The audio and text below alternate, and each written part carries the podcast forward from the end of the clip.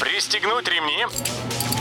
Программа «Путешествие с удовольствием». Стартует через 3, 2, 1.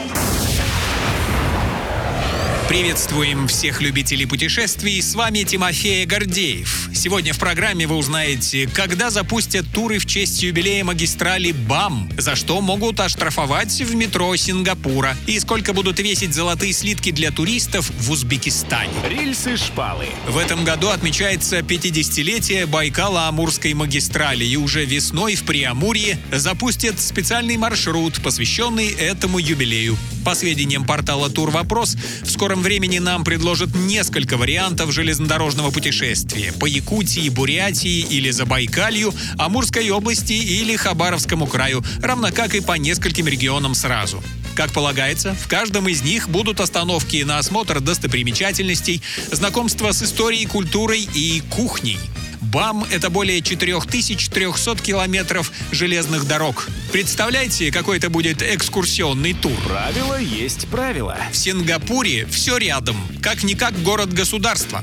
Но будьте начеку, в уникальной стране уникальные штрафы, о чем мы вам рассказывали в предыдущих выпусках. Сегодня закрываем эту тему главой про еду и метро. Они в Сингапуре несовместимы. Правила гласят, что в подземку запрещается заходить со стаканчиком кофе или бутылкой воды, с бутербродом или хот-догом. А помните, есть такой пахучий фрукт под названием дуриан? С ним тоже лучше не спускаться в сингапурское метро. Как пишет Fun Sun, ослушавшиеся будут оштрафованы на 500 местных долларов, почти 35 тысяч рублей. Едем дальше.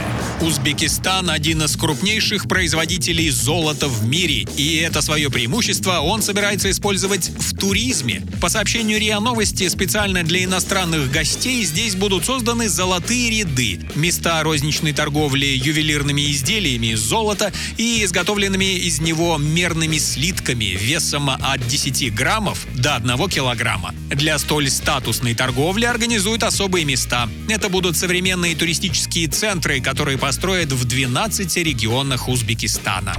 Любой из выпусков «Путешествие с удовольствием» можно послушать, подписавшись на официальный подкаст программ Дорожного радио. Подробности на сайте дорожное.ру. Дорожное радио вместе в пути.